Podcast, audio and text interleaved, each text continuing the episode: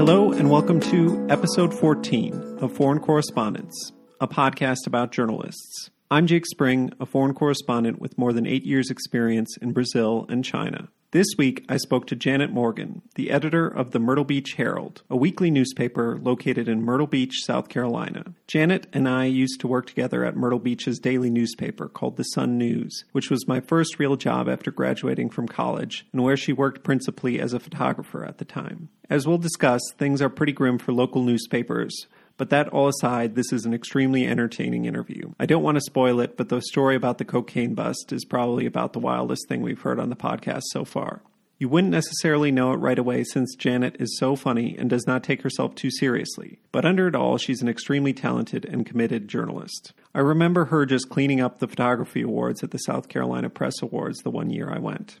And where many have quit the business, Janet is still out there getting it done. She has documented so many great all American stories, like the ones about the steel mill and the one room schoolhouse that she describes on this episode. And I say documented because in each case she really followed the subjects over a long period of time, rather than just dipping in and out. You've probably noticed by now that there's a fair bit of inside baseball on this podcast. We'll name drop and chit chat about people we know in common, at least a little bit on most episodes. Do you like that? Hate it? Should I be cutting that out? Send me an email at foreignpod at gmail.com to let me know. Anyway, with no further need for introduction, here's Janet Morgan, editor of the Myrtle Beach Herald.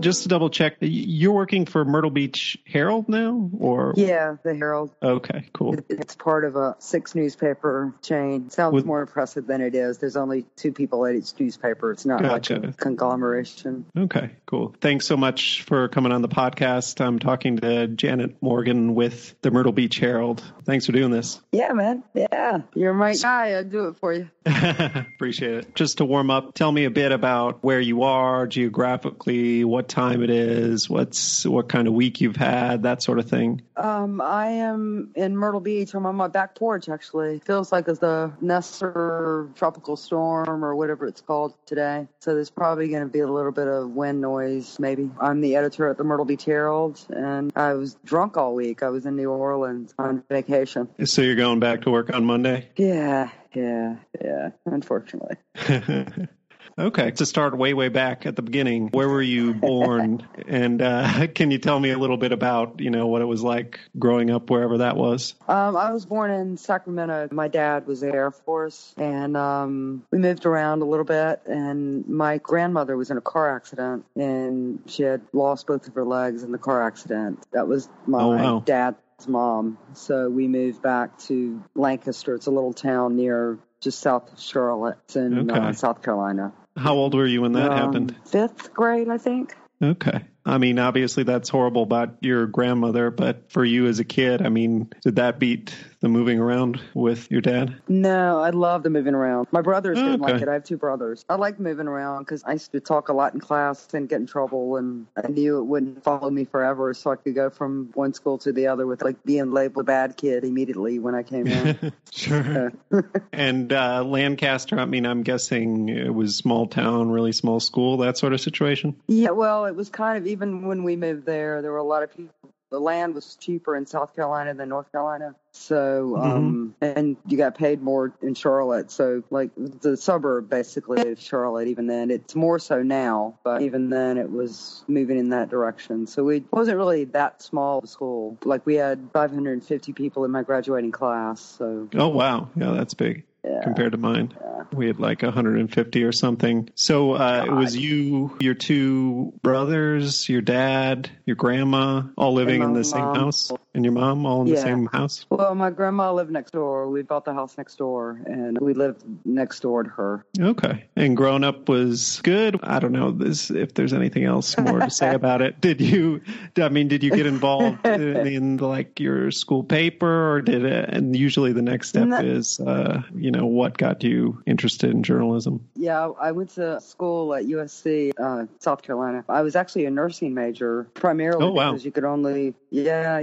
back in the day there used to be catalogs where that would describe what each major and there prereqs and stuff for it. And um, I got to nursing and it only had one math. So I was like, yep, I'm doing that. I was a junior when I changed majors and I was pretty close to graduating, but I was doing a rotation with the cancer ward and people were dying and it just, it was emotionally too difficult. I made good grades and all. I just, it was just too, too emotionally hard to get close to people and, you know, they die within the semester. It was tough. And yeah, well, I was thinking about dropping out. I was just you know, having a horrible semester. And a friend of mine in my dorm was taking a photography, photojournalism class, and she had left her camera in her dorm room, and she asked me to walk it down to the J school for her. And I didn't have anything to do, so I was walking across campus, and like just in the short walk across campus, not all at one time, but three like really good looking guys were like, "Hey, take my picture," and I was like, "Cool."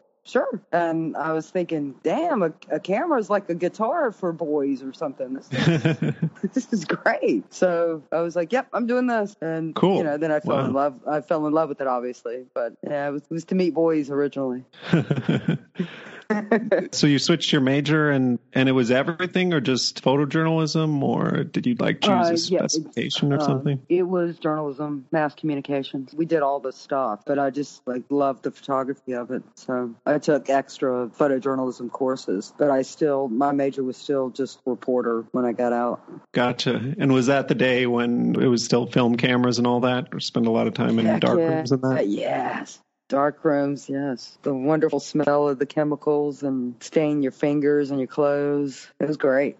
yeah i remember in high school that was the only time we ever used film cameras and you know everybody wanted to do the photography unit in technical education because you got to go in the dark room and you could kind of the teachers couldn't see what you were doing in there so that was the main appeal but yeah uh yeah, you can play music and yeah. But uh, are you nostalgic for that era? I miss film. The feel of it's different. The look of it's different. So uh, you graduate, and uh, what did you do after you came out of school? I got a job at it was a three times week paper, and I was told that I was going to be a reporter photographer, and it was at the beach. It wasn't the Sun News. When I got there, they were like, "Okay, now you're the paste up girl, and that's what you're going to be." And you know, I, I was like, "No, that that can't be right." And they were like, "Yeah, that's what you're going to do." We already have people to write and shoot, so you're just going to be putting wax on the back of copy and pasting it up. And some girl, she was, it's a family on paper, and some girl told me, no, you better not come in next Friday. And I thought she was going to beat me up. And I didn't want to be there anyway. You know, it was kind of a false pretenses thing. They didn't let me do what I was hired to do. So I was going to quit. I didn't know why this other person was so angry at me. So I just went in and quit. And I was like, yeah, I'm not coming in anymore. Give my check.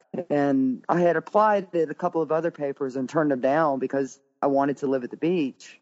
And I, I got another job, and that editor was like, "Come on Monday. You know, we already have you an apartment. Just come on." So by the time I got there Monday, just a couple of days later, the state police SLED had gone in and raided the whole building and arrested everybody. For, um, yeah, for it's kind of a cool plan if if you're into cocaine distribution. Two of the members of the staff would go out and ask people if you want to subscribe to the paper and buy coke, and so you subscribe to the paper, and they would fold it into the paper when they throw it in your yard. They'd fold the coke into the paper when they throw it in your yard. That's a really good plan, but they what year you know, was this sold it, that people were sold doing it to the wrong person. it was uh, 88, I believe. Huh. Wow. So Turned out to be not a good plan because they all got put in jail. But still, you know, had they been more careful, I don't know how long it lasted, but I know that the first couple of days at the new paper, they were like, "God, are you the narc?" And I was like, "No, I didn't. I didn't even know about it. Shit." Huh. So wait, this was the first or the second paper that got busted? The the one where the, The first girl paper, like threatened you? the first- oh, okay. Yeah, the the first paper got busted, and um, when I went to the second paper, because it was national news, you know, when you go in and arrest the entire newspaper staff, And um, they were like, "Isn't that where you were?" And I was like, "Yep." And I didn't know about it. And they were like, "God, are you the one that narked on him?" And I was like, "No, no." And that was honestly, in Myrtle, I- Myrtle Beach area. Uh, I don't know if I want to say it on recording. It was Okay, near here. fine. It was near. Um, but shit, I did cocaine when I was in college. I, w- I would have like taken some of the cocaine. I mean, I probably would have helped if I had known about it. I mean, it was the '80s. I hear it was the time to be doing it. Why not? But I mean, uh, it sounds like things couldn't have worked out better. That you were able to go that job not work out. You didn't get involved in a cocaine ring, and somebody else gave you a job. Like, well, over the course of a Yeah. weekend, basically. Yeah, yeah, it worked out pretty well. I went to a um another little family-owned paper mainly because I was just desperate. So I got this other job in a little town called Laurens, South Carolina, and Oh, okay. um it was a three times a week paper, and I was the photographer and reporter there, so I got to do what I was supposed to do. But I only stayed there, I think, a year. And Does that paper still exist? yeah, yeah, it's owned by the Brown family. They're just they're the nicest people. Anytime you had a good story, somebody would bring you a big glass of vodka to drink. they're nice, you know. They're they're good good people. and starting out, was it what you had imagined things would be like when you were in college and you first started taking photos? Well, I wanted to be a bigger paper to start off. I wanted to go cover wars and you know that kind of thing. But everyone always cautioned you as a student. You know, you can't start there. You have to start someplace small, get some clips, and after a couple of years, you can go to someplace larger. So I felt like I was in- paying my dues, and that was fine. And then you made a jump to where? Do you make a bunch of jumps before you go to the, the Sun News, or um, what's the progression? Yeah, I went to a daily north of Raleigh called the Daily Dispatch, and from there I went to the Sun Journal in New Bern, and from New Bern I went to. I think we moved to Richmond at that point, and my husband got a job up in Richmond, and I was Richmond, Virginia. yeah, yeah. I was out of newspapers for about about a year, I guess, and um, came back to the Carolinas and, and got the job at the Sun News. Gotcha. And the whole way oh, through, I mean, were you always reporter slash photographer? I imagine everywhere you went, it was kind of you shoot or cover whatever's going on. Yeah, yeah. Because most photographers can't write as well; they shoot. So I had a little extra bargaining chip when I got jobs, so you know I can do both. And I guess going through all those jobs, do any particular anecdotes or stories you did or anything stick out? Yeah, well, when I was in New Bern, we were very close to Cherry Point uh, Marine Air Corps Station, and that was my beat was to cover the Marines. And at the time, the Gulf War was going on. The first Gulf War was going on, and I got to go with some troops over, and for a couple of months, I got to be with some troops covering that. And it was in Haiti. A bunch of the refugees were fleeing, and they were getting caught by American forces and sent to Guantanamo. So it was like Guantanamo had turned into this giant prison at that point or holding facility. And we got to go down there and cover that. Pretty This was when this was when you were based where? I already blanked on the name. Bern. New Brunswick or New Bern? burned. Yeah.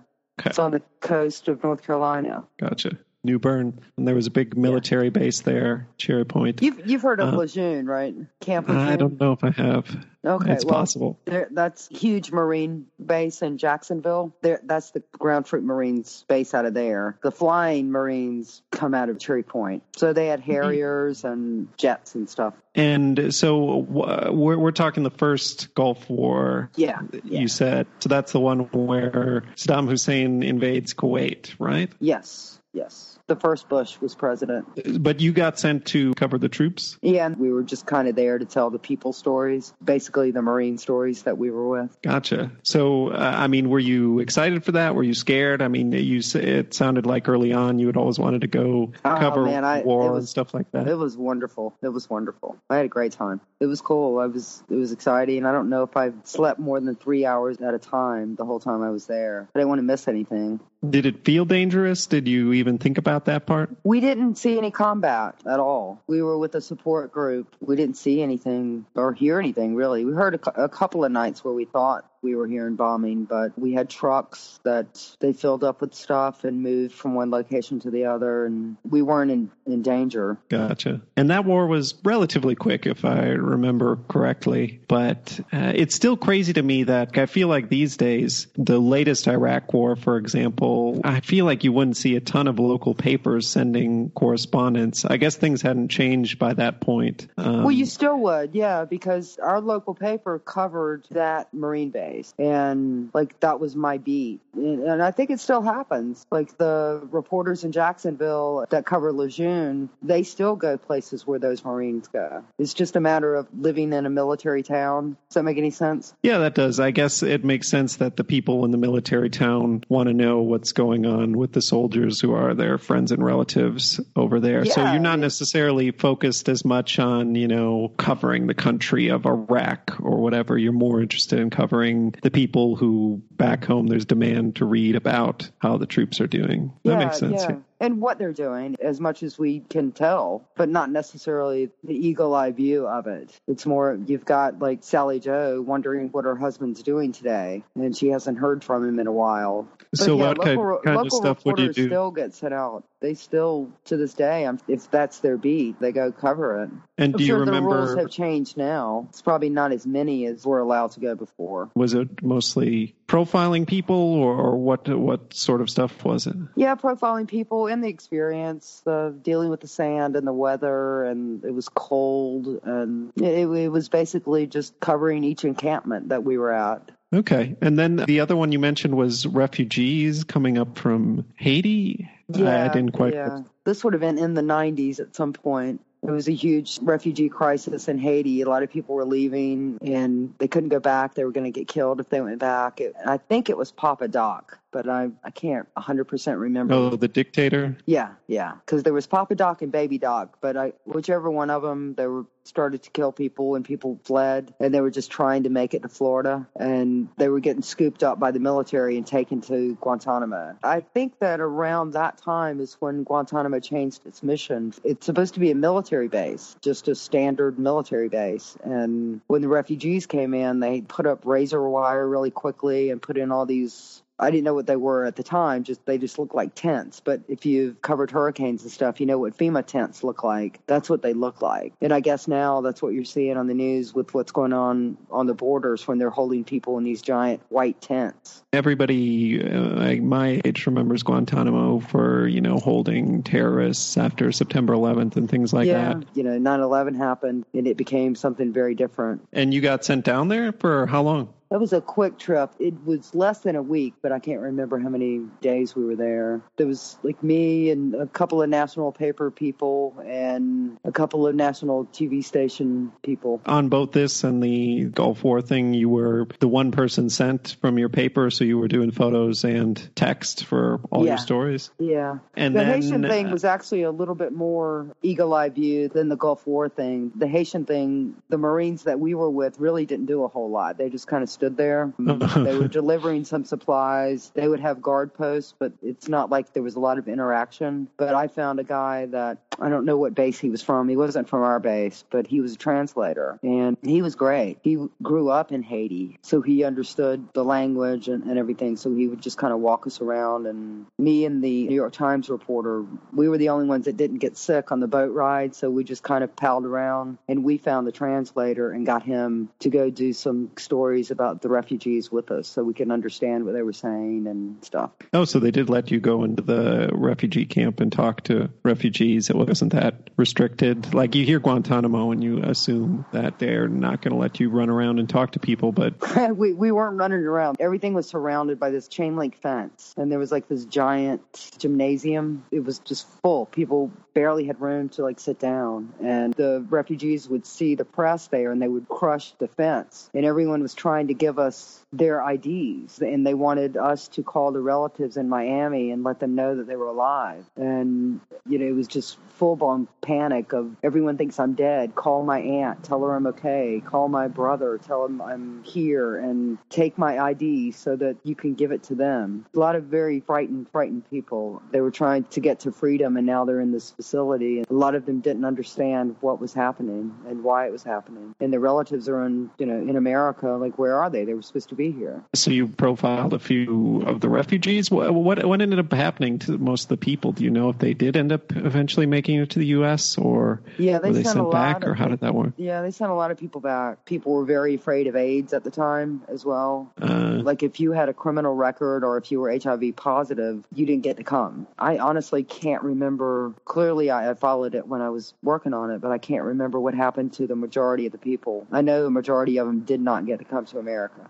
But I know I made, uh, it must have been 150 phone calls to people in Miami to let them know, you know, I had an ID from this guy and he told me to tell you he's alive. And they would give me their address and I would send the ID badge to them. I don't know if they got in trouble in Guantanamo for not having an ID badge, but they would just give them to us. And the translator never said, don't take that or anything. So. And do you remember anything you wrote or any photos you took from that time? Oh, yeah, yeah. That was a pretty emotional story. I wished I had had the capability. If, if it were a larger paper, obviously, I would have been allowed to go down to Miami and talk to the relatives that were waiting here, but small paper resources. So then after that paper, that's when you go to Richmond and then you end up at the Sun News. Yeah. And do you have any idea like what time period it was you ended up at the Sun News just so I can compare when I was there? Yeah, I got there in 97. In 97. Okay. So yeah. it must have been very very different when you showed up because when I showed up the printing press area was completely empty, you know, really? it, was when like were you there? Uh so I got the job in 2010 I must have started. Oh, yeah. oh, Jack, I thought you were there before that. Yeah. So we were McClatchy when you got there? Yeah, yeah. So when you Okay. you showed up in '97, We were Knight owned the then. Knight Ridder. Uh, okay. yeah. Okay. If you were there in 10, I don't know how many people would have been in the newsroom then, but when I got there in 97, we had about 100 people alone that worked in the newsroom. Wow. So people had to share a desk and, you know, somebody would work the early morning shift and then the night people would come in and take that desk. Oh wow. So at the time, I mean, did Myrtle Beach Sun News seem like a big step up from Oh, where you were at? Yeah, 100 people. Hell yeah. yeah. And I'm sure you heard this when you were here. Horry County, where Myrtle Beach is, is larger than the state of Rhode Island. And we covered from the beach all the way up into Florence and up into Brunswick County in North Carolina and down through Georgetown. So we had a large geographical area to cover. And were you hired on to be just a photographer at that point Yeah, because it was big big enough? Yeah. It was big Yeah. enough that they didn't need people to kind of double up, do Right, everything. right. Because I remember when I got there, there were five photographers full time, which I guess in retrospect is still a lot compared to the size of the staff when I showed up. But when you got there, I mean, was it We a lot had- more than that? We had several special publications, so I think we had eight uh, photographers, and one of them was specific for Saturday Magazine and this other publication we did. I can't remember the name of it, but the rest of us would cover news. But also, while I was there, like if there was a special project or something I wanted to work on, I was given the freedom to go do that and come back with the story and the words and the photos. So I still got to write in addition to shooting the daily stuff. When I wanted to work on a special project, I would get to go just do that. And that's unusual today that get to take a couple of weeks just to go flesh out a story without doing other stuff in the middle of it. Sure. Um, So I appreciated that. I mean, that was that was wonderful. when I showed up, I would hear these stories about the glory days of the paper, and it sounds like big staff, time to go work on projects like that. It sounded like people had a very, very good time. Also, like Yeah. it seemed like more of a party atmosphere, and I mean, I kind of got the vibe from my boss it was Dawn, for example, that working at a pa- big paper at the beach was like her dream. And when I showed up, it was in kind of a sorry state. You would walk into the back, it would be empty. We were in this giant building with so few people working, and it felt kind of cave like to me. That had become like a ghost of what it had been. Yeah. How did that happen over time? And walk me through the paper getting bought and all that. I guess what was it like being there over? You must have been there, what, 15 years or something? 10, I was there 20. Yeah, Oh, 20 wow. total. Yeah. Knight Ridder started having some financial problems. They bought a lot of papers, and some of those papers weren't doing very well. The Sun News always did well. They had the highest profit margin, and we seemed to be immune from what was happening in the corporation. And like they were using some of our money to beef up some of the other papers and to pay their bills, basically. And I guess the Knight Ridder board was just tired of dealing with it, is all I can figure. We weren't really told a whole bunch, but I know there was some financial concerns. And then McClatchy came in and bought Knight Ridder, and Knight Ridder owned Miami Herald, Philadelphia Inquirer. They had some big flagship papers that they owned. And the idea when you went to work for Knight Ridder was you do really well at this paper, then when there's a job opening at this other Knight Ridder paper, it's easier to get that job. You know what I mean? Yeah, yeah. But around the time everyone was thinking about leaving was when we had hiring freezes, and then McClatchy bought us, and then we started having layoffs. Um, it's less than 20 people that work in the newsroom now. I do know that. Um, okay, down from uh, a uh, hundred, you said. Yeah, yeah so that's yeah. deep cuts. Yeah. Uh, do you remember Huge. when around that happened? I mean, was that how long did the good days at the paper last? Through probably 2008. Seems okay, like, yeah, the financial crisis. Seems like, yeah, seems like around 2008 is when everything started going south. When I showed up, there was a small group of five photographers. There were maybe 10 reporters, I would guess, and a few yeah. editors and some couple of copy editors. Uh, I yeah, wish I remembered they, better how many people there were. Yeah, then they started laying off copy editors and designers. They started making that a hub up in Charlotte and Columbia. And then I think it's all now done in Charlotte, but you know, I don't work there anymore, so I don't know. At that point, the kind of ladder was shut off, or did you want to stay in Myrtle Beach? Well, I wanted to stay here. I felt like this area is probably a good fit for my personality because if I get bored covering something, I can drive 10 miles and it's a whole different world. And you know, I can be interested in that for a little while and then drive 10 more miles and it's different than the other places. Yeah, for sure. I mean, I definitely got that. Like you drive inland to Conway or farther and it's, uh, you know, to Aynor or whatever. Aynor, yeah. It's, uh, yeah, gets, uh, from like vibrant beach to like kind of depressed rural area pretty quickly. Yeah, farmers, um, yeah. And yeah, I mean, I, I, I used to love driving around Myrtle Beach on you know the tourism beach, just seeing what was going on from yeah. North Myrtle down to what was it, Surfside, and all those. And if you the farther south you went, it got a little bit more bougie in the direction of Charleston and whatnot. Yeah, yeah. But in retrospect, I wish I had known how good I had it. I'd gotten out of school, and it was the financial crisis crisis. And so I was out of work for like nine months. I moved to New York to do an internship and like spent all my money and went broke and had to move back home. And oh. then a friend put me in touch with another friend, this guy, Mike Cherney, uh, who I'd met once or twice Mike. in college. And, yeah. and yeah, he put me in touch with Don. And, you know, there had been a string of Northwestern people who had gone through that business reporter position. So that kind of all yeah, worked out. I the Northwestern there. pipeline for a while out. yeah, yeah, definitely, yeah. definitely. Because yeah, Adva also went to Northwestern, if yeah, memory serves. Yeah. So I think Lisa Fleischer did. Was she there when you were there? Yeah, yeah, yeah. I think she I, was Northwestern. She was, yeah. And I was lucky to get the job, and I moved down there, and you know, making enough money at least to like buy a car and have an apartment and live with uh, above the local news anchor's garage. Um, and yeah, I mean, there were tons of stories. Like I got to cover tourism and had a column with like my face on it, and people online might have made fun of me mercilessly for looking like I was 12 years old, but it was still my own column. and you know, a couple planes crashed while I was yep. there. I'm yeah. trying to think all what happened, but Nikki Haley won the governorship, and you know, I remember going when the Tea Party endorsed her in the Kmart parking lot, and you know, they had laid off the state house, not laid off. Uh, Zane had retired, and they didn't replace her, so I was basically whenever Nikki Haley showed up, I'd go chase her around and yell at her about tourism taxes or something like that. My problem there is the whole time I was like, I kind of saw how things were going and that people were getting laid off and the staff kept shrinking. And I didn't feel like if I worked there a few years, they would give me a job at like Columbia at the state. And, you know, I didn't see that path going to bigger and bigger papers. I think that path was severed right around the time, either right before you got there or or as you were there. I don't remember people leaving for you know larger paper jobs after that. Yeah, so I mean, I, struck out on their own kind of stuff, similar to what you did.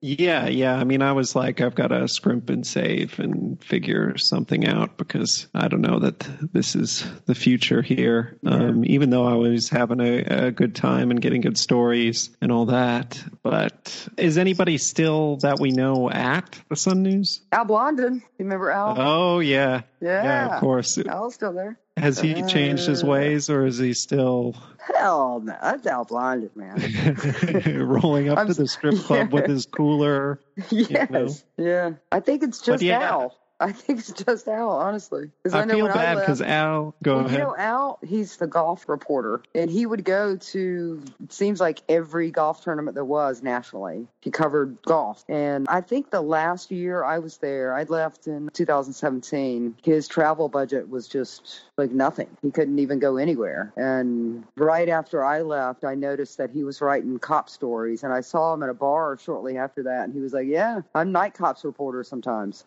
So Al is probably one of the best journalists that's out there. He really is. He's just really good at what he does. And it's a shame that the industry has changed so much. That's not really getting out to the public the way it should be. he passed on to me some great tips. Yeah. Like he would just hear things and it wouldn't be about sports or golf necessarily. I mean, at least one big story I got was because of him. He told me to show up at this place at this time. There will be a Yeah. hearing about this.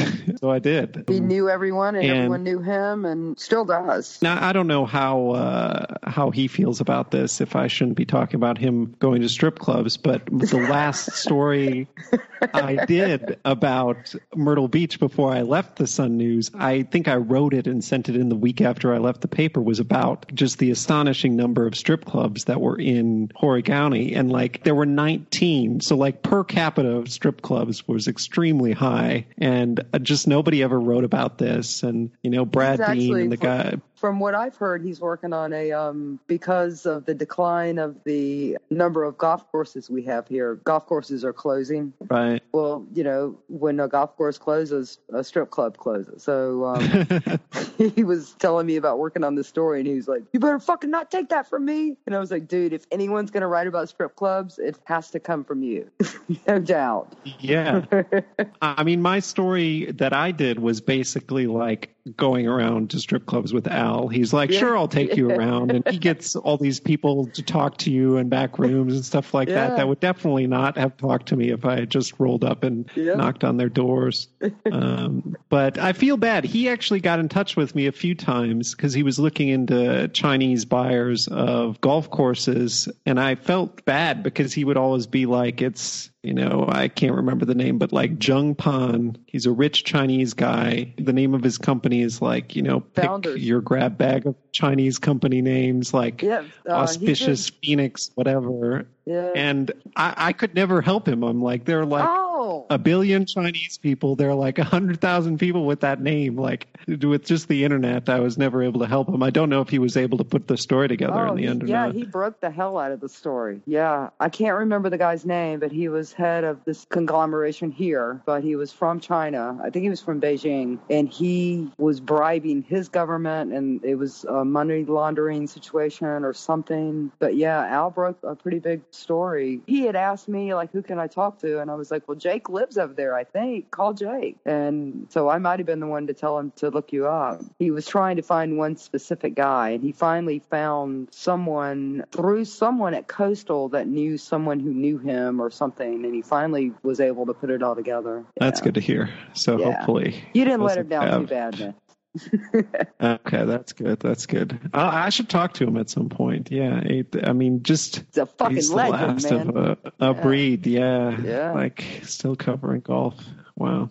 And I have like Dawn on Facebook. I know that she, you know, was working at that campground. She had gotten out of journalism. Yeah. You know, Steve Jessmore went to University of Michigan. I know that Yeah. Randall, the photographer, does a bit of work for Reuters, Reuters, now and again, which is cool to see. And Charles is retired and riding bikes and looking at birds, which sounds about right. Exactly. Another Exactly. photographer. And have they gone through a bunch of editors since then? I remember Carolyn Carolyn was the editor. Yeah, when. Carolyn retired, I think she actually took a buyout, but it was she was ready to retire anyway. She was going to retire as Hurricane Florence was approaching, and she stayed for the flood coverage of Florence, and I think she left shortly after that. So that would have been uh, shit. All the hurricanes kind of run together. 2016, 17, something like that. And after her, they hired the current editor. They hired Stephanie Peterson, and she worked at one newspaper for her career. She's young, and they got rid of the publisher, so now she's like editor publisher basically, which is weird. 'cause she's Um, kind of over advertising, which is you know it's supposed to be a line, but whatever. Yeah, sign of the times, I guess. I, I remember the one other story about the Sun News. So I was going to leave the paper and I'd saved up all my money, but I was like waiting to quit because I really wanted to go to the state journalism awards because uh, Myrtle Beach had such, the Sun News had such a reputation for going to these awards in the state capital, Columbia, and just like Yep. raising hell. Um, we got banned from Spartanburg. I could only imagine why. and, you know, I remember us, we had a theme for our table. I don't think there was a theme for the awards. I think we decided there was going to be a Mardi Gras theme for our table. yeah, and there was like, never so we a brought. theme for the awards. It was always just us. Kurt put on the big Sunny the Sun News mascot, Yeah. like sun outfit, and yeah, just openly drinking at this, like been drinking at this award ceremony and throwing beads at people and all that. And I remember you won a huge stack of awards, which I don't even know what they were for because, like, if you win one award, two awards, maybe I, it would have stood out. But you had like more plaques than anybody else. It was pretty amazing. So you were carrying these around and we were drinking. And I guess there mhm. must have been like six of us staying in one hotel room or something like that. Yeah, know. yeah. No money in journalism, man. Can't afford your own hotel room. But that was a great time. And I remember then we drove, I was with Tanya and Kurt, and we drove 20 miles in the wrong direction before going back to Myrtle Beach in order to go to the states only combination Kentucky Fried Chicken Long John Silver. And- doing that and then driving back. And I remember on the way back was before Kurt dropped me off, I told him I was going to quit the next week and bumped him out. But I guess that's how it goes. Yeah, that was kind of the last hurrah. So, anyway, yeah, what drove you to finally leave the paper? Uh, after Charles retired, I was the photo editor. People were getting laid off left and right. They had decided we weren't going to do any more furloughs because we didn't have enough people basically for it to matter to save money. It just didn't help the bottom line. And it just felt like it wasn't going to get better. And there was some other things that just decision wise about news coverage that bothered me. And I just felt like it was time to go. At the time, I had actually been trying to devise my plan B, you know, like when I got laid off and I was going through a list of the usual things like I can go back to school, I can like major in education, I can be a science teacher, everyone needs a science teacher. Mhm. And my mom was sick and I took family medical leave and while I was home with her, the paper at Myrtle Beach called and said their editor was retiring and they'd like for me to take the job. So I had always kind of wanted to be the editor of a weekly and seemed like a good idea. And I came back from family medical and met with them and decided to go. So, you've been there about two years? A uh, year and a half, yeah. Okay. And what what's that like? It's not what I expected. I don't want to talk about the former editor. I wanted to do more than what he had done. I wanted to really cover the city and not just city government. And around the same time, we added another paper, and I'm being called on to help with the other paper coverage areas. So I'm, I don't feel like I'm able to cover my city the way I want to cover my city. It's frustrating, to be honest, but I think, you know, there's a place for news about stormwater drainage, especially at the beach. That's a big deal. But there also should be room for, you know, the freak on the street feature because everyone wants to read about a freak on the street. it's difficult to figure out the balance. Like, I don't want to go to every city council meeting because there's two council meetings a month and a workshop that take the least amount of time is four hours. It's just a lot of stuff of just sitting there when I'd rather be out in the world. I don't know. It's just frustrating. Sure, because you're trying to do it all with just two people, right? Yeah, well, I've got me and a reporter, and I just cover Myrtle, and he covers Surfside and tries to pick up on some of the county police stuff. And there's another reporter we have in North Myrtle Beach it's a different paper. So I'm constantly having to go cover stuff for other people. You know what I mean? Like visually for them, mm-hmm. but I don't write for them. They need photos for their stories. I go do that for them. But consequently, it leaves me out of my coverage area. And I don't like doing a bad job. And I, I don't know if I'm doing a bad job or not. I, I don't feel like I'm being able to cover it the way that I want to. Sure. I get that. Well, uh, that's the biographical part of the interview. Next, we'll talk about some stories and stuff. Any anything else you want to say before we move on? No, not really. no, cool. I mean, well, I, just, uh, good... I just got off vacation, so I'm in a better mood today than I would have been last Sunday. So sure, that's good. I mean, you've obviously had a long career at this point, but if you could pick a story that you've done in the past that you're proud of, and kind of walk us through how you got the idea, how you went about it, you know, start to finish, if there's anything that comes to mind. I don't know if you were there when Georgetown Steel was closing. Were you there at the time? That was before me. I before? mean, I remember okay. driving around and yeah, it was already shut down at that point. Okay. Seems like it was around 2008, somewhere around there, like all bad. Yeah, yeah, there was 2008. There was still like rumors of would the plant open back up, things yeah. like that when I showed up. I yeah. imagine it didn't. No, it did. Uh, changed hands. Oh, a couple did. of times, yeah. But it's unusual to have a union shop anywhere in South Carolina. And the steelworkers, yeah. it's a union shop. It was before I got here. One of the other photographers was telling me how he had covered a couple of strikes down there. And visually going down there, it was just really neat to see like this historic seaport with all these buildings built in the 1700s and stuff. And at the end of the street is this honking steel mill. You know, I think Georgetown is, is, an incredibly visual place, and it has this added thing of because of all the marsh and the water around it, the light it looks different.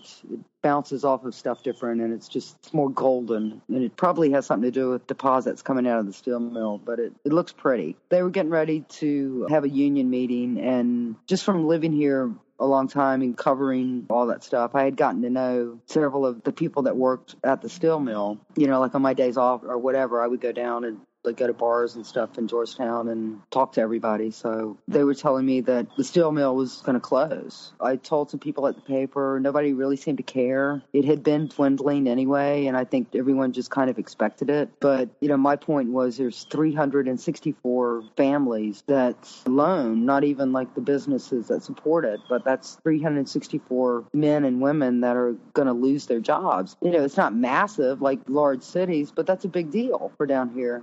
And I kind of talked my way into doing a soup to nuts about the transition of the steel mill. And in a way, I got kind of lucky because I hit it like at exactly the right time because I got in with the union guys and I got in to the mill before they stopped letting people go in the mill. The people at the steel mill offices would talk to me. They knew I had done some stuff and I was honest and upfront with them and I wouldn't slant it to fit whatever way I wanted it to go. And the way to tell the story, I thought, was through one steel worker's eyes. So I just mm-hmm. basically kind of moved in with this guy and his family and just I was like down there all the time. And they were nice enough to put up with me. Like I would go grocery shopping with them. I would go weekend camping trips. I would go to work with him. He was fixing up his mom and dad's house. We'd go over there and like every part of his life we would cover. And at the same time, the steel mill actually didn't close. This environmentalist bought the steel mill while I was starting to do my story. So I got hooked up with him. And from his perspective, it doesn't make sense why he's an environmentalist buying a steel mill unless you really mm-hmm. do intend to close it and turn it into a park or something. I mean, but he vowed that he was still going to make steel. He wanted to put these new filter things on the chimneys and stuff to keep it from going all over town. And he got it mm-hmm. painted and sealed up and stuff like that. And I don't know if he ran out of money or what exactly happened, but he sold the mill. And all this is going on while I'm working on this think it's like three month project. It all fell into place. And the story came out right as the steel mill had changed hands to another corporation. Around the same time, they had filed for bankruptcy. And so I was going back and forth to court with them. And it was like this supercharged. I, I don't know if that will ever happen in my life again. Like just get like this little idea to kind of profile a steel worker and the uncertainty of his life. And then everything happens like right then. That was like one of my favorite stories that just by fate, it all all lined up. I mean, when the stories start coming, I imagine you have a lot of photos ready to go for the front page. Yeah, well, I Did wrote you it do- too, so it was. Um, Oh, it was nice. the whole thing. Yeah. so did you do one big package still on like this guy's life, or how how exactly was it when you put it out? Like what format? His name was Devin, and uh, we wound it kind of through his eyes about what was happening. I think one of the last things that happened was they got paid as the new company was coming in, and all the paychecks bounced. So they had this burn the the paycheck party in front of the steel mill. I think they had a strike right after that, but it was just weird how I was just going to tell this one guy's story about uncertainty, and then all the stuff that would have made him uncertain happened during the time I was covering it. I think Mhm. we ended up, we put out, it wasn't just like a front page spread. We did like a special section. It started on the front, and then we did a, a section on the inside with it. Cool. And did you win any awards for that? I mean, I know you won a lot of awards when I was there. I was never I sure for what. yeah, I, I got, I got a lot. Yeah. But did that that specific project win the South Carolina Press Awards or anything like that? Yeah, yeah. It won for a couple of things. Wow. And do you keep in touch with this guy? What what did end up happening to him? It's weird. I see him occasionally. He goes to Costco here in Myrtle Beach, and I see him sometimes with his kids around Costco. He's doing fine. He was a welder at the steel mill, and welders are kind of in high demand, and he ended up just doing that full time, kind of starting his own little business. So he's doing well. His wife started a beauty shop, and they're doing great. Obviously, we kept covering it after that package, and all the contacts I had from doing that we used during the follow up coverage, and other reporters would come in and do the words after that. But a lot of people lost their jobs, and some were able to go get retraining, and some just lost everything they had. But now a new company has it. It's a lot smaller scale operating wise, but it's on the same footprint that it was before. So it takes up a couple blocks at the end of Front Street, right on the water.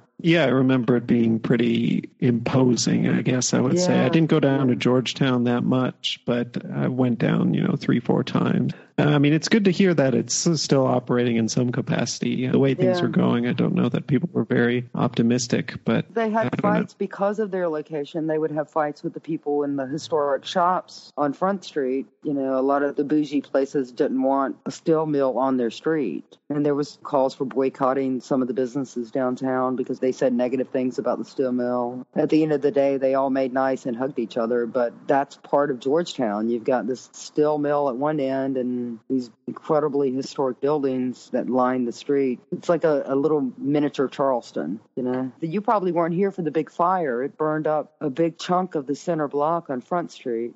And all the Oh, buildings no. had to be torn down, and it's still a big hole. They still haven't rebuilt it. And I know it's been at least seven years since the fire. But uh, anyway, it sounds like, yeah, good instincts, right place, Luck, right luck. time. Yeah. Um, yeah, no, I mean, I always prefer to say it's better to be lucky than good. Yeah. But you're both, so Yeah. so that Good worked luck. out. Do you uh, have any other stories you'd like to talk about?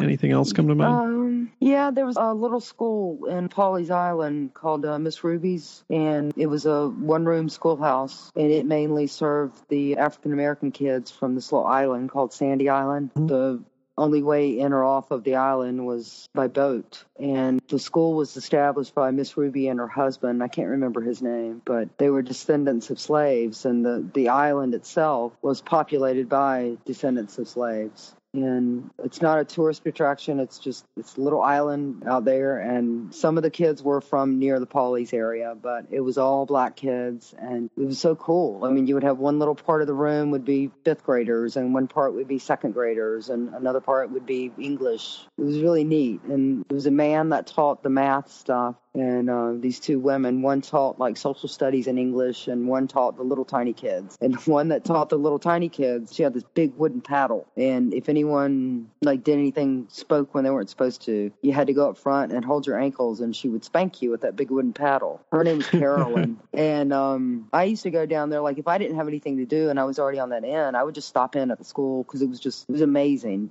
to take photos in there. And I would just stop in and hang out. And it was at the time owned by the Episcopal Church and the Episcopal Church wanted to close it. So they knew that they had like one more school year to go before it was going to be closed. So I spent a lot of time just hanging out there with the people. And there was one day I was sitting in there. This little girl turned around. I can't remember her name. I think it was Tasha. She turned around and like stuck her tongue out at me. She was like in second grade or something. I stuck my tongue back out at her and she started giggling and the little boy beside her said something. And she said something to him and then she turned around and started talking to me. And Miss Carolyn had already started class and I knew that she was going to start whooping somebody. And she went back there to me and said, You grab your ankles. And I was like, No. and, and, and she said, You were talking in my class she was serious. She wasn't trying to teach a lesson to the kid. She was going to whoop me. And and I was like, "No, I'm grown. I'm not gonna. You're not gonna whoop me." And she was like, "Now." And I was like, "You hit me with that thing. That's assault. I'm calling the police." And she was like, "Now." And she scared the shit out of me. she ended up like not spanking me because I just sat there and stared at her, and she finally like went back. But I think if I had stood up, she would have started spanking me. wow. But they closed the, the little school and get to the graduation. It was just very sweet and probably one of the last one room schoolhouses left anywhere when it closed. This yeah. was out on the island? No, no, no. The school was on the mainland. The school was on Pawleys Island, which is that's mainland. The kids would come from around Pawleys and over on Sandy Island. Yeah. Have you been out to Sandy Island out of curiosity? Oh yeah, gorgeous.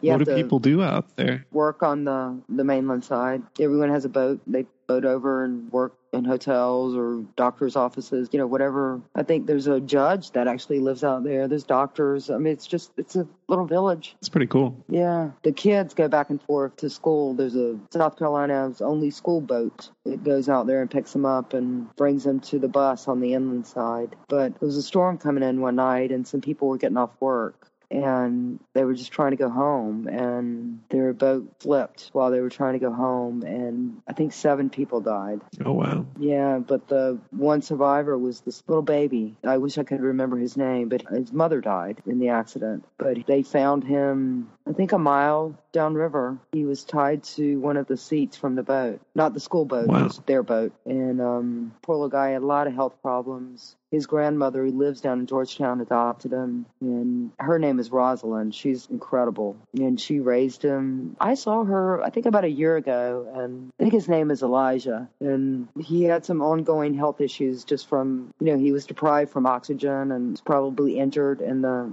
the boat accident, but he's doing great. Everybody's doing well. Such a small little village to lose that many people in one night is just beyond tragic. Yeah, yeah. Wow. And they changed a couple of things, like right after the boat accident. Before, you know, there wasn't a lot of requirements for wearing life vests and stuff going back and forth, and they changed that and changed several things. But like anything else, right after it happens, you go back down there a year later, and it's all back to the way it was when no one's looking. So right. I mean, I can imagine. I don't know. It must be tough living there. I mean, now with all these hurricanes, seemingly almost yeah. every year. Yeah, like, we went I don't through know how. this year. We had we were off a little bit, but we had like big major ones, like major for us, three years in a row. And the hurricanes themselves don't actually cause the damage around here. It's more the flooding that comes afterwards. And you know, just Mhm. it seems like as soon as someone gets almost back on their feet, their house is flooded out again. And it's always in areas that like never flooded before. So we're Climate change, man. yeah, exactly, exactly. Okay, so yeah, this part's the lightning round. So the first question is describe to us your if if it's a work day, you wake up, what's your morning routine? coffee, walk my dog while I'm doing all this, check online to see if anything happened while I was asleep. And hopefully, I've already made appointments and have a couple of story ideas to work on. At night, I'm usually like shooting sports. So, and all in between posting and writing and editing. On Wednesday, I have to go to Conway. That's where the newspaper office is for production day. The print product comes out on Fridays. We put the print product together on Wednesday so it can be printed on Thursday. And then the next question is what is a must read publication that you look at almost every day? Probably New York Times. Okay. And in terms of local news, I mean, are you still, I forget what the Sun News' website is these days, but Is that still the number one place to go for news around there? Is it more the TV stations, or where do you get your local oh, wow. news? I, I, don't want to hurt my friends' feelings at the Sun News, but um, a little bit of everybody. This market, anyway, the everyone seems to cover about the same thing, about the same stories checking online, you can tell like if one TV station is working on something that nobody else has, or the Sun News is working on something that nobody else has. And then what is a publication you read, listen to, watch, whatever, just for fun that doesn't have to do with work? NPR. Um, what's that station? Shows like murder stuff. ID. Yeah, sure. Yeah. True crime. Yeah. Yeah. Yeah. Yeah. American cool. Horror yeah. Story. No. what is the best journalistic article, piece, or whatever you consumed recently that you would recommend to people? Back to the New York Times, I guess, the 1619 Project from the Times. Oh, yeah. It came out last month, I think. It's massive. I mean, it's amazing. It's like the untold story of slavery or something like that, is how they build it. I'm trying to remember. Yeah, not just slavery, but the influence of black Americans on America from slavery through today. And uh, every single aspect of every life is influenced by it, whether they know it or not. Yeah, I'll have to check that out. I might have gotten the, the wrong impression about it. I thought it was more historical. Yeah, it has the historical part and goes up into modern day police violence against blacks, stuff like that. It, everything. It's massive. Cool. I'm telling you. Yeah, I'll have to check it out. Is there any particular subject matter you read or look at outside of work that isn't related to your job, a hobby, or like it if you read a lot about sports, music, whatever? Uh, I, I just read a lot of books. I just started on the Tattooist from Auschwitz. I finished up the Handmaid's Tale sequel, The Testaments, recently. Um, you mostly read fiction? Yeah, yeah. Yeah, I'm the same. Nonfiction, yeah. a little bit too much like work sometimes. Exactly. exactly. Is Twitter important to you? It is not to me. I felt like we have to do it for work. It's to me, it's a work thing. If I didn't work at a newspaper, I, I don't give a shit. Sure. It just feels like everyone's just kind of blowing their own horn or whatever. I, I just, it's just boring. Has it become a, important to local news? Like, do you hear about news first? No, not on from Twitter. that. No, no, not on Twitter. You know, our local stations and Sun News and us, we tweet shit all the time, but it, it doesn't get retweeted. I just feel like you're yelling into a empty room, but your bosses tell you you have to yell into that room, so everyone's like yelling in a room.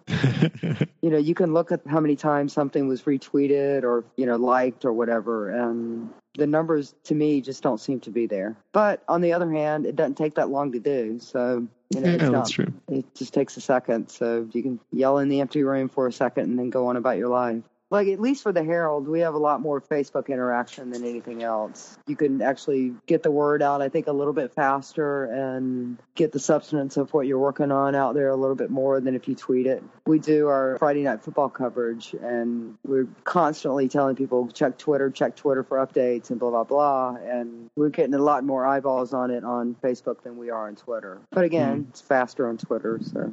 And then the next are a series of yes or no questions. The first one is Glenn Greenwald, yes or no? Yes. Any reason why or why not? That's the person that wrote the Snowden story, that what Snowden was doing, correct? Yeah, yeah. Well, yeah. I mean, I think the story needed to get out there. What is something I'm missing, or there are a lot of different things about him. Like he actually lives in Brazil randomly, so some people here like him or don't like him for various reasons. The, the publication he run runs just published a bunch of leaked text messages between like prosecutors about corruption cases. So people do or don't like him because of that. In the U.S. now, he's like thinks the whole like Trump Russia thing is a hoax so despite him being oh, kind really? of a left wing guy, he's a very con- contrarian guy. So huh. I guess you know whichever side is the underdog, he likes to pick them. Well, shit. Uh, he he thinks the Trump administration is the underdog. Well, in this case, he thinks you know people are out to get them over this uh, Russia thing, and all the Russia thing stuff is just made up. I guess it's probably more nuanced than that, but. Well, that's um, bullshit. anyway. anyway, so, and then the next one is Vice Media. So, like either Vice documentaries, Vice magazine. Uh, yes or no? I don't really look at any of the, the Vice stuff. Okay, that's fair. And then this one, it depends if you've seen it or not. The Wire season five, yes or I no? It's about journalists. I know people that absolutely love it. A friend of mine actually down in New Orleans loves it. I just haven't seen it. Okay, So, no worries. Sorry. It's very specific. and then the next one's a little bit more theoretical. It's uh, deplatforming, which is like, should we cover Nazis or climate change deniers or these sorts of people who are very on the fringes? So, like, deplatforming, taking away their platform, yes or no? Should we cover them or not cover them? What, Yeah, what is yeah. Don't cover it them? means like if you deplatform them, you would say I'm not going to cover them at all because you know we shouldn't give them any attention because in some form or another, I guess covering a Nazi gives them attention, even though even if you're critical, of them, if you get what I mean. Uh, when I lived in a town, there was a Klan march, and the editors didn't want to cover it. They said, "Don't go, don't cover it." And Hmm. I went because there's the potential for something to happen. I don't think covering something makes it legit, and I don't think covering something makes those ideas legitimate. And I just think we have a responsibility to cover stuff. You know, Sure, a, Nazi, makes- a Nazi or what? I mean, I don't think that if if there's some crazy ass Nazi in town that's standing on a street corner doing whatever he wants to do, and there's not, by the way, but what if there was? I th- I think that we should cover that, but not just like have a sole piece on him. You know, obviously you want to talk to other people, you know, other sources in disagreement and agreement with them. Back in the day, you were here for the Tea Party stuff, right? Yeah, yeah, for yeah, sure. Yeah, we covered the Tea Party shit, and when it first started, it was pretty much exclusively just anti-Obama rallies, and they had Obama dolls hanging on little Mhm. ropes and shit at their rallies. I remember that specifically, and they started getting legitimate. I mean, they started doing other stuff besides that, but I don't know. I just think we have to cover shit. It doesn't matter what it is. I don't think it puffs them up or encourages recruitment. Is it Idaho where they have a bunch of white supremacists encampments? I would be curious if any one single individual in that encampment went as a reaction to some news they saw. They decided that they were going to be immediately filled with hate and go do their thing. No, that makes sense. The next question is if you had to trade places with one journalist living or dead and you would have their career, who would it be? Dorothea Lange, probably. She was on the federal grant. She went out and documented the Dust Bowl. She took that famous photo of a migrant mother with the children. Oh yeah, you know, Yeah, I, I mean, I definitely know about? the Yeah. Dust Bowl photos. Yeah, And it does make me wonder if she did that. I think it was with WPA, but I'm not 100% sure about that. But I know she wasn't on assignment with, you know, Life magazine or something. That was a grant inspired project she did. And I'm working now. You remember Isaac Bailey? Oh yeah, the columnist. Yeah, yeah. Isaac, we just got a grant from the University of Southern Cal Annenberg School to do a series of stories, and it's print driven. Basically, we, we're going to go do this project, and to fulfill the grant, it has to be printed in a newspaper. So it's almost like back when Dorothea Lange was working. That's how a lot of documentary work got done through grants. And Mhm. I'm just wondering if we're slowly going back to that. As the decline of newspapers goes down, people still want to see reality and know what's happening. Maybe it's being funded now through grants like it was back then when it was depression times and newspapers couldn't send people out there to document migrant workers. You know what I mean? yeah, definitely. What is one thing you wish you could go back and tell your younger self? Brown liquor makes you throw up. Don't do it. Add some years back to your life. yes, please. Let's see. And then, what is one thing most people don't know about you? I really can sing. Like when I'm by myself, I think I sound pretty good, and nobody else seems to think I sound good. But I, I really, I, I'm a good singer. In my head, I'm on key. It's it's it's working. Need the home karaoke set up by yourself. I don't need that shit, Um, man. I just let it go. That's cool. And then, what's your favorite film, book, TV, movie, whatever about journalists? So, like a meta thing about journalists. you know, the normals like Citizen Kane and All the President's Men and Spotlight. But there was a movie in the 80s, I guess. It was called The Killing Fields. Oh, yeah.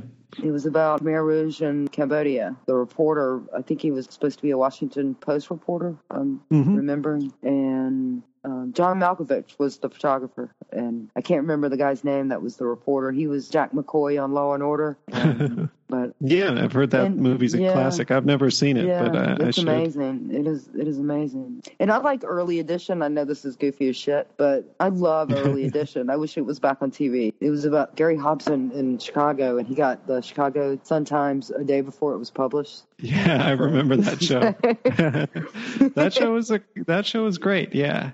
It's that that that actor is that the dude who went on to Friday Night Lights and that am I Friday Lights, misremembering yeah, this? yeah. Yeah, that was a great concept for a show. I'm sure I'm sure they'll remake that at some point. They remake everything. It was just so sticky sweet, you know. I mean, it, it's, And then uh, the last question is qualifications aside, if you couldn't be a journalist, what job would you do? park ranger. No, no, veterinarian. I'd be a veterinarian. I'd be a veter- veterinarian. That's good. Park, That's for good. park animals. I don't know. Uh, veterinarian, probably. Big game. Yeah. That's cool. Okay, cool. Well, that's the interview. So uh, thanks so much for doing this. Thanks for bearing with with you, me. Jake. I appreciate it.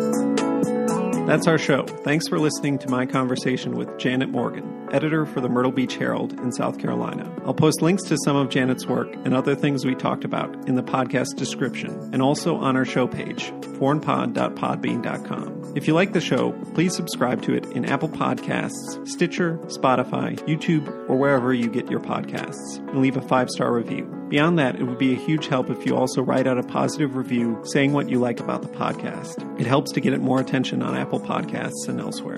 You can find us on Twitter at, at foreignpod or tweet about us with the hashtag hashtag foreignpod. On Facebook, our page is facebook.com slash foreignpod. Above all, if you know someone who might like the podcast, please recommend it to them. The show is produced and edited by me. Our music is a track called Love Chances by Mackay Beats. There's more information on that in the podcast description and on our show page. Please look for the next episode to be posted on Sunday, December 1st. Until then, I'm Jake Spring, and this is Foreign Correspondence.